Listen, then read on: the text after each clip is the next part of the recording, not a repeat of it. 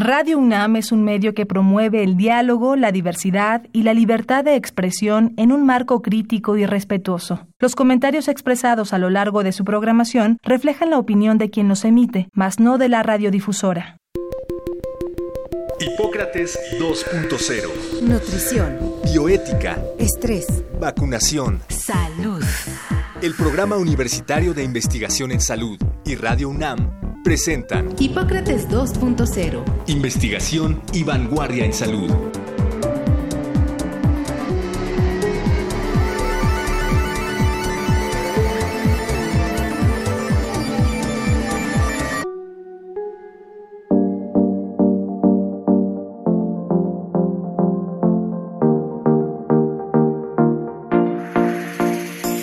Hola, ¿qué tal? Bienvenidos a Hipócrates 2.0. Yo soy Mauricio Rodríguez, como cada semana les doy la más cordial bienvenida. Qué bueno que están aquí en Radio UNAM acompañándonos. Estamos haciendo unos programas especiales sobre la pandemia. El día de hoy hemos preparado hablar sobre los viajes en la pandemia y más allá de la pandemia. Y justamente pues invitamos al que sabe de medicina del viajero, que es el doctor Jorge Baruch Díaz, que él es el responsable de la clínica del viajero de la UNAM, que tiene en la Terminal 2 del Aeropuerto Internacional de la Ciudad de México. Además es el primer médico mexicano en tener la certificación en medicina del viajero por parte de la Sociedad Internacional de Medicina del Viajero y es académico de la Facultad de Medicina y por si fuera poco es vocero de la comisión de la UNAM para el COVID-19 y pues vamos a hacerle una serie de preguntas que nos van a esclarecer un poco el panorama de los viajes en los siguientes meses quizá. Así que pues primero te doy la bienvenida Jorge, muchísimas gracias por tomar la llamada y por la disposición. Bienvenido a Hipócrates 2.0. No, hombre, pues muchas gracias a ti, Mauricio, y muchos saludos a todo el auditorio. Estoy muy feliz por estar participando en este programa para poderles transmitir algo acerca de la nueva normalidad y la, la realidad que nos alcanzó en los viajes internacionales y el turismo y los viajes nacionales y la movilidad. Exacto. De hecho, te quería pedir una primera reflexión sobre, primero, como el contexto de la importancia de los viajes. Este, es, son, un, son un asunto importantísimo, tanto para la economía, que son un motor de la economía mundial, pero además, pues jugaron un papel importantísimo en, en la epidemia. Claro, eh, pues sí, la verdad es que la aviación y el turismo eh, internacional es un motor de la economía global. Sin lugar a dudas, es uno de los motores que no ha parado de crecer prácticamente desde que la aviación civil comenzó pues sus inicios en, después de la Segunda Guerra Mundial a repuntar y a crecer exponencialmente y sostenidamente. Y realmente incluso se han hecho comparaciones con respecto a otras crisis económicas, eh, crisis de seguridad, como, de como el, la parte de terrorismo, bioterrorismo, eh, guerras eh, regionales, y pues prácticamente nada lo había detenido hasta que llegó el COVID-19 y, y puso un alto. Ha significado un freno, pues prácticamente drástico y dramático para la industria del turismo y para la industria de la aviación civil. Y fíjate que no solamente es un motor de la economía, sino también es uno de los sectores que aporta desarrollo hacia las comunidades rurales, significa desarrollo para las mujeres, es un campo bastante fértil para que las mujeres se desenvuelvan y por lo mismo pues representa un sitio en donde la equidad de género, bueno, se vive y se ve. Y por supuesto que en estos últimos años se le ha apostado a un turismo sostenible, compatible con los objetivos del desarrollo sostenible de la Organización de las Naciones Unidas, pero sí tenía, sin lugar a dudas, como todo en esta vida, sus detalles, sus oportunidades, sus áreas de oportunidad. Y una de las más importantes que estaba coja en la parte del turismo y la industria de los viajes internacionales, y no solamente por parte de la industria, sino también por parte de los protagonistas que son los viajeros, era la parte de salud. Y sobre todo la salud, la medicina preventiva, la medicina de los viajes, eh, apostar por un turismo responsable que seguramente este tipo de conceptos de turistas responsables pues se estarán acuñando ya en las siguientes semanas por venir, porque pues va a ser parte de la moraleja que se aprendió. Sí, de hecho, los viajes son, son una maravilla, ¿no? Pero los viajes tienen unos riesgos importantísimos que hay que reconocer. O sea, se mueve mucha gente muy rápido de pues, prácticamente de, de, cualquier lugar a cualquier lugar del mundo. Incluso podría ser que, que fuera alguien con un microorganismo en periodo de incubación y que pues, todavía le dé chance de llegar a otro lado este, sin ningún dato de enfermedad. Por un lado, e, esto de los aviones, ¿no? Pero también pienso en, lo de los cruceros, que, que justamente nos dejó una gran experiencia. Qué locura lo de los cruceros que se quedaron, pues prácticamente no a la deriva, pero que se quedaron afuera de varios puertos que no podían parar y que pues, tuvieron ahí sus epidemias internas y desde luego los viajes que pues, movieron cuando uno ve el trazo de la epidemia empezó en Wuhan específicamente pero después lo más afectado fue donde estaban las rutas aéreas no de hecho la industria de los cruceros y de los barcos es una industria muy importante. Fíjate tan solo anualmente eh, se movilizan alrededor de 30 a 32 millones de pasajeros en los cruceros, en los barcos, por, turismo. Eh, y pues, sin lugar a dudas, es la, el la principal medio de transporte para las mercancías a nivel mundial. Sigue siendo la industria líder en transporte de mercancías en todo el mundo. Y sí, por supuesto, los cruceros significan también un reto para la salud global. La salud pública internacional también tiene mucho que ver. Y en este sentido eh, está muy regulada la parte de salud, mucho más que la, en la industria de la aviación civil, eh, pero eh, sin lugar a dudas no dejan de ser por la forma tan masiva en la que se organizan un pues un centro de encuentro de pues por lo menos alrededor de 100 nacionalidades distintas en un solo viaje, tan solo en la tripulación.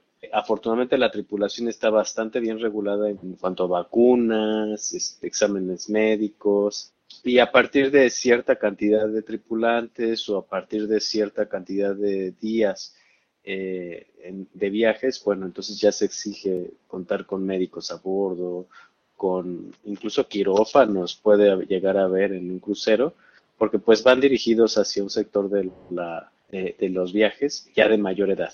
De hecho, traen unos referees, ¿no? Como de morgue. Pues no solamente eso, también era la parte de los buffets, ¿no? Que era muy disfrutada en, en, los, en los, cruceros, incluso en muchos hoteles, y que bueno, eso también va, va, a cambiar radicalmente, por ejemplo. Sí, se va, se va a modificar. Justamente eso quería, quería ver que, que nos ayudes un poco a entender lo que, lo que ya se sabe. ¿Cómo se ve que, que vaya a ser los viajes hacia la siguiente etapa de la epidemia, que, va a haber de cambios relevantes para los viajes, de, me imagino que en todo, ¿no? De, en avión, en autobús, en tren, en barco.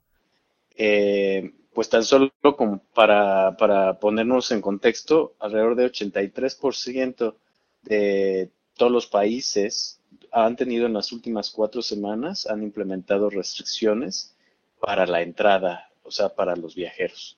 Esto quiere, significa que alrededor de la mitad de los países eh, han cerrado total o parcialmente sus fronteras a los turistas. Ajá, una tercera parte han suspendido por completo cualquier tipo de viaje, viaje internacional. Y bueno, el 7%, que no es una cantidad nada despreciable, pues ya ha impuesto eh, medidas de cuarentena o aislamiento temporal por alrededor de 14 días y algunos requerimientos de visado adicional. Ajá, sí, incluso de sus mismos eh, connacionales, ¿no? Que están expatriados y que llegan, pues, por eh, cuestiones de humanitarias, ¿no? Que tienen que regresar a sus países. Entonces, esto, esto nos pone en una situación bastante idónea para reflexionar, para llegar a un proceso de reflexionar en el cual eh, varios organismos internacionales ya se han reunido intensamente en este, en este último mes para definir cuál va a ser la nueva normalidad. Yo creo que el primer punto que debemos de conocer es que la nueva eh, normalidad incluye un nuevo concepto de turista responsable. ¿Y qué significa ser un turista responsable? Pues significa ser eh, responsable con la salud colectiva, responsable socialmente. Esto significa que no solamente nos debemos de preocupar al viajar sobre nuestra salud, sino sobre preservar la salud de las comunidades hacia donde viajamos. En segundo lugar, debemos de ser responsables. No, viajar enfermos, ¿no? Exactamente, porque pues así es como se dan los, los brotes. Y la mayor parte de las enfermedades se transportan así cuando nos sentimos mal y pues podemos estar en una etapa de contagio. Ahora, la segunda parte también es ser responsables con, con el entorno, con la naturaleza. Y, y, esto tiene también que ver mucho con la parte de sostenible, un turismo sostenible.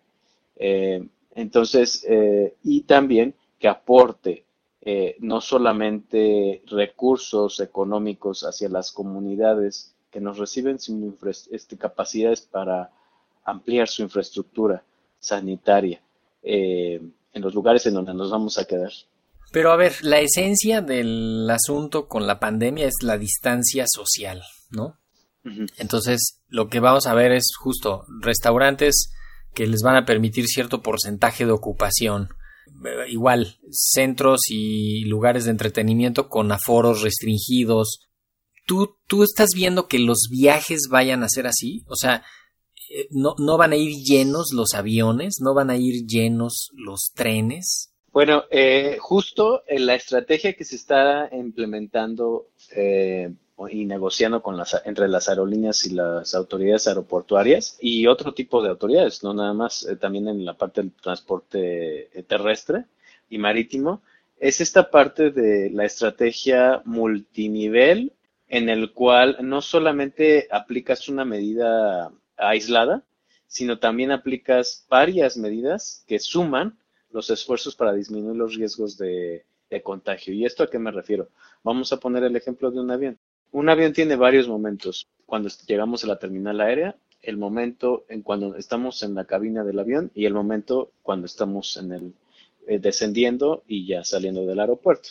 Entonces, eh, cada uno de estos momentos se debe de ah, pues, complementar con eh, medidas sanitarias, medidas que nos permitan eh, sumar esfuerzos para disminuir el riesgo de contagio.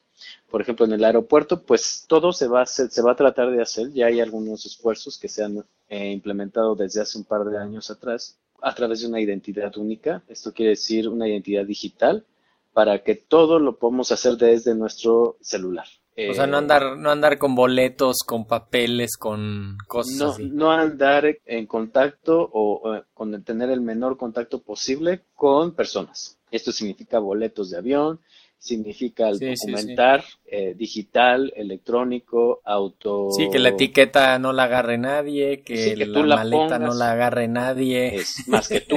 Ajá, sí, exactamente, que tú hagas tu check-in, que tú llenes una declaración de salud previa, previo, al arribo del, al aeropuerto, que tú eh, pases por un filtro sanitario que incluya no solamente la sanitización del equipaje o de, incluso de tu ropa, sino un filtro este, de temperatura, que también va a ser muy importante, que haya lavamanos muy visibles al, alcance de todos para promover. Sí, que no este sea de, irte a meter al baño, ¿no? Exactamente. Que haya lavamanos en los pasillos. Exactamente. A eso es a donde va toda esta este rediseño de la arquitectura de un aeropuerto. Que estén visibles y presentes en todo momento las herramientas que nos permitan estar eh, con nuestras manos limpias, sanos, saludables. Ahora, también va a haber un rediseño en cuanto a los asientos.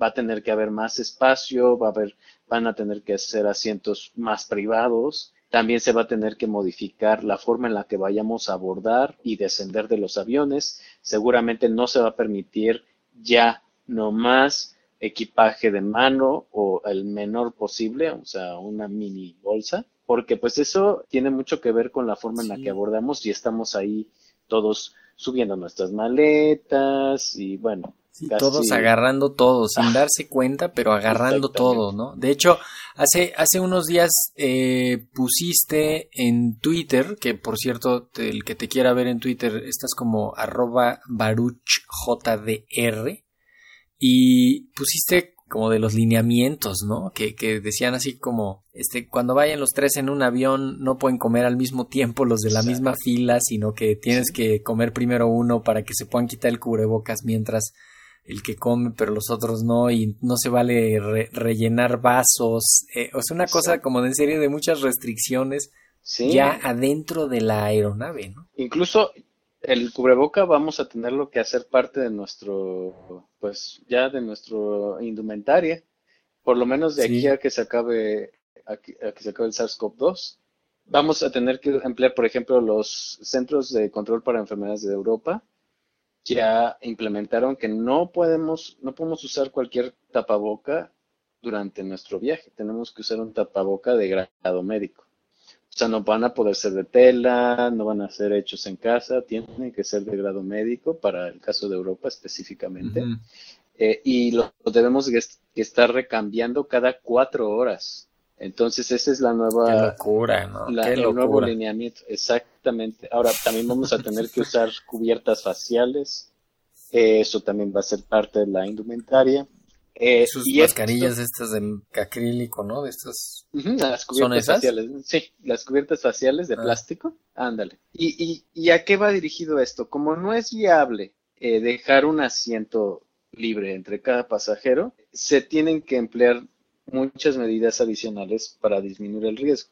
De, de por sí, el riesgo eh, no está documentado. Realmente durante el tiempo que duró la aviación civil y la pandemia juntas, antes de que se decidiera pues cancelar todo tipo de viajes de turismo por la mayor cantidad de los viajes, solamente estaba documentado la transmisión, el contagio entre pasajeros y tripulación y entre tripulación, pero no se ha documentado en ninguna parte del mundo, por lo menos no se ha escrito, no se ha reportado, eh, que hay, hubiera una transmisión en la cabina de avión de un pasajero a otro. Y esto es por una sencilla razón. Hay muchas medidas de seguridad en una cabina de avión. Una es la forma en la que fluye el aire, que es un flujo laminar, muy similar a la de un quirófano, en donde nos ayuda a que cualquier partícula viral que nosotros podamos llegar a expulsar, eh, de inmediato se precipite al piso. O sea, no puede estar, no, no va a estar suspendida prácticamente nada. La otra es la posición en la que estamos todo el tiempo. Siempre estamos en una sola posición, viendo hacia enfrente, y no nos podemos mover tanto, hacia los lados. Entonces, los asientos también funcionan como barrera entre una fila y otra. Y la otra es eh, esta situación de, la, movilidad. Entonces, cuando nosotros ocupamos un tapaboca, bueno, eh, lo que hacemos es disminuimos la cantidad de partículas que nosotros podemos estar expulsando. Y por eso es tan importante que en los viajes, en los vuelos internacionales, en los, cuando estamos sentados en la cabina, todas las personas lleven su tapaboca para disminuir este riesgo. ¿no? Y bueno, también esto que comentabas, eh, en el sentido de que vamos a tener que hacer, eh, tomar turnos para comer, no nos van a poder servir nuestra comida, ya vamos a tener que tomar del asiento, para reducir el contacto entre pasajeros y tripulantes. No nos van a poder hacer un refill nos van a poder servir nuestro tequila ni nuestro whisky porque pues no se va a poder. No, hombre, que ya de por sí algunas ya nada más te dan agua porque es un derecho humano, pero ya cada vez está peor, pero me imagino que eso va a modificar la cantidad de gente que viaja. Yo creo que hay mucha gente que sí se la va a pensar y va a decir, no, yo ahorita mejor no corro ese riesgo. Quizá me gustaría un poco, si pudiéramos elaborar sobre las recomendaciones básicas en los viajes, ya sea hacia el interior del país y al extranjero en, en estos siguientes pues, meses, quizá a partir de las, de las siguientes semanas, ¿no? Que vamos a entrar en una, en una nueva realidad eh, diferente en la que va a haber unas zonas muy afectadas todavía, va a haber unas zonas menos afectadas. ¿En qué hay que estarse fijando? Eh, sobre todo la gente que tiene que viajar por su trabajo aquí en el país. Yo creo que el, el mensaje más importante que debemos de tener en nuestra cabeza de aquí a tres, cuatro meses es no caer en la tentación de que a partir del siguiente día, después de que se libere la Jornada Nacional de Sana Distancia, nosotros querramos salir a viajar. No, no debemos de cometer el mismo error que están cometiendo muchos países y que estamos viendo en las redes sociales, de saturar las playas, saturar los lugares de encuentro, los parques, eh, bares, en fin. No debemos de caer en esa tentación. Tenemos que ser pacientes, eso es muy importante para los viajeros internacionales. Vienen meses de mucha incertidumbre y no solamente en nuestro país, sino en nuestra región y a nivel global. Recordemos que en octubre comienza la a finales de octubre comienza la temporada de influenza y nunca hemos convivido, hemos visto cómo conviven y convivimos este virus nuevo, SARS-CoV-2, con el virus de la influenza y qué tanto impacto va a tener en los sistemas de salud.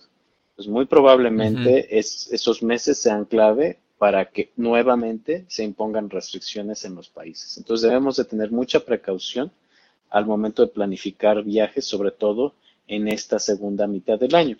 Ahora, otra recomendación que daría es que tenemos que iniciar poco a poco. No podemos iniciar con un vuelo transcontinental sin haber probado primero aquellos viajes que son todavía más seguros para nosotros. Porque dentro de nuestro país nosotros tenemos cierta seguridad, no nada más social, sino también nuestras redes de apoyo y también nuestro sistema de salud. Tenemos mucho más acceso al sistema de salud en México como mexicanos que al de cualquier otro país. Entonces, se recomienda, y esto es a nivel internacional, que las personas o las sociedades comiencen a viajar hacia destinos cercanos a nuestro lugar de residencia habitual. Esto quiere decir los pueblos cercanos, en el caso de la Ciudad de México, los pueblos cercanos al centro, y después comencemos a viajar más lejos, pero dentro de nuestro país, y después pensemos en viajar hacia lugares dentro de nuestra misma región, esto quiere decir región del Norteamérica, y ya finalmente, eh, a finales de este año, esto quiere decir unos días antes de Año Nuevo o a partir de enero, ya comencemos a planificar viajes más complejos eh, que requieren itinerarios más eh, detallados, más cuidados hacia otros continentes. Entonces, y obviamente cuidando nuestra salud. O sea, en resumen, quizá eh, solo viajes muy importantes, ¿no? Este, impostergables, por decirlo menos, y pensar exactamente cómo están las características del sitio al que van. No perder de vista ahorita que, que aunque nos pareciera obvio viajar en México y creer que es que México es México y voy a viajar en México y eh, no le ponen atención a eso. Ahora sí va a haber que ponerle atención, eh, sobre todo porque pues prácticamente ya se desfasaron las epidemias de las tres grandes eh, ciudades de México que serán Ciudad de México, el área metropolitana de Guadalajara y el área metropolitana de Monterrey, que sí hay que tener ahí bien claro que si se va a ir ahí hay que ver eh, a dónde se vaya a llegar, cómo están las características del sitio, cuánto tiempo, cómo reducir riesgos eh, y cómo hacerlo. Y no, bueno, no digamos los que vayan a, tener que salir al exterior o que vayan a venir del exterior. Hay gente que, pues varios estudiantes que se quedaron allá eh, en algún otro país y que pues en cuanto se pueda ya se van a regresar, que no, no falta mucho para eso, ¿no? Sí, eh, tenemos que también tomar responsabilidad de nuestra salud en el sentido de que vamos a hacer un viaje internacional, siempre, siempre debemos de, eh, solicitar una consulta previa al viaje a centros especializados en medicina del viajero, eh, como la clínica del viajero la UNAM, que está en la terminal 2 del aeropuerto. Eh, debemos de estar al pendiente de las recomendaciones que se emiten en estos sitios confiables de viajeros, como es el sitio de la clínica, que es clínica de viajero .unam.mx y ahí podemos encontrar ligas sobre todo porque hay mapas interactivos de la IATA, de otros organismos internacionales que se concentran ahí. Eh, sobre la actualización permanente 24 por 7 de las restricciones de viaje que se van dando conforme avanza las fases de... Y ustedes lo recopilan ahí y lo tienen, además de, además de ir a, pues a consulta, ¿no? Propiamente, a decir, a ver, un par de semanas antes de mi viaje, un mes antes de mi viaje, pues no está mal, me doy una vuelta, hago cita a la clínica del viajero, porque seguramente me pueden decir algo que me ayude a viajar mejor, ¿no? Van a, va, también va a cambiar un poco la medicina del viajero, ¿no? Va, va a surgir muchísimo más interés por la medicina del viajero. Así es, vamos a, a tener nuevos servicios disponibles, nuevos protocolos para este entorno de COVID-19, pero sin lugar a dudas las Sí. vacunas eh, de los viajeros son muy importantes, son fundamentales los esquemas de vacunación, tenerlos al corriente antes de hacer cualquier viaje. Van a venir también nuevos requerimientos de certificados de salud que contemplen esta enfermedad. Después se van a implementar seguramente los pasaportes inmunológicos que están justamente en este proceso como de, de ver cómo, cómo se van a hacer. Seguramente van a ser electrónicos y se van a poder ingresar en la identificación única de viaje que va a reemplazar en un futuro a los pasaportes. Oye, nos dijiste ya la página, eh, también si de hecho si le ponen clínica del viajero.com.mx los manda para allá y hay un teléfono que es el 43 13 0190 que es la clínica de atención preventiva del viajero de la UNAM que es eh, de la pues la lleva la Facultad de Medicina. No sé si quieras despedirte con algún mensaje en particular, Jorge. Bueno, pues sí, el, el mensaje es que así como nosotros estamos acostumbrados a tomarnos tiempo para ver en qué momento del año, en qué momento del día, de la semana es bueno para sacar las mejores ofertas de viajes, de boletos de avión, qué ropa nos vamos a llevar, qué maleta, en dónde nos vamos a hospedar. Es sumamente importante tomar en cuenta la salud, ya lo estamos Sí. viviendo, entonces debemos de tomarnos ese tiempo, tres a cuatro semanas antes de nuestro viaje, solicitar información sobre salud en el sitio web de la clínica y hay un formulario. Y los invito a estar checando, a informarse de fuentes confiables sobre cualquier viaje que vayan a hacer y las medidas de salud, precauciones que deben de tomar en cuenta. Buenísimo. Pues Jorge Baruch Díaz, muchísimas gracias por habernos tomado la llamada para Hipócrates 2.0. Muchas gracias a ti, Mauricio, gracias por la invitación. Eh, sin lugar a dudas se extraña, se extraña la cercanía y el estudio, pero bueno, Sí. estamos cuidándonos a nuestra distancia, nuestra sana distancia por unas semanas más. Así es, y que la información no se detenga. Así que, pues, esto fue todo por hoy. Yo quiero agradecerles el favor de su atención. Yo soy Mauricio Rodríguez. Los esperamos dentro de ocho días y mientras tanto sigan en sintonía de Radio UNAM. Muchísimas gracias. Agradecemos al doctor Samuel Ponce de León, coordinador del Programa Universitario de Investigación en Salud y coordinador académico de esta serie. El Programa Universitario de Investigación en Salud y Radio UNAM agradecen tu escucha. Te esperamos la siguiente semana para platicar sobre lo último en materia de salud e investigación. En Hipócrates 2.0. Investigación y vanguardia en salud. Se despiden de ti en la producción Patti Gamboa, Héctor Castañeda y Alejandra Gómez. Hipócrates 2.0. Radio UNAM. Experiencia Sonora.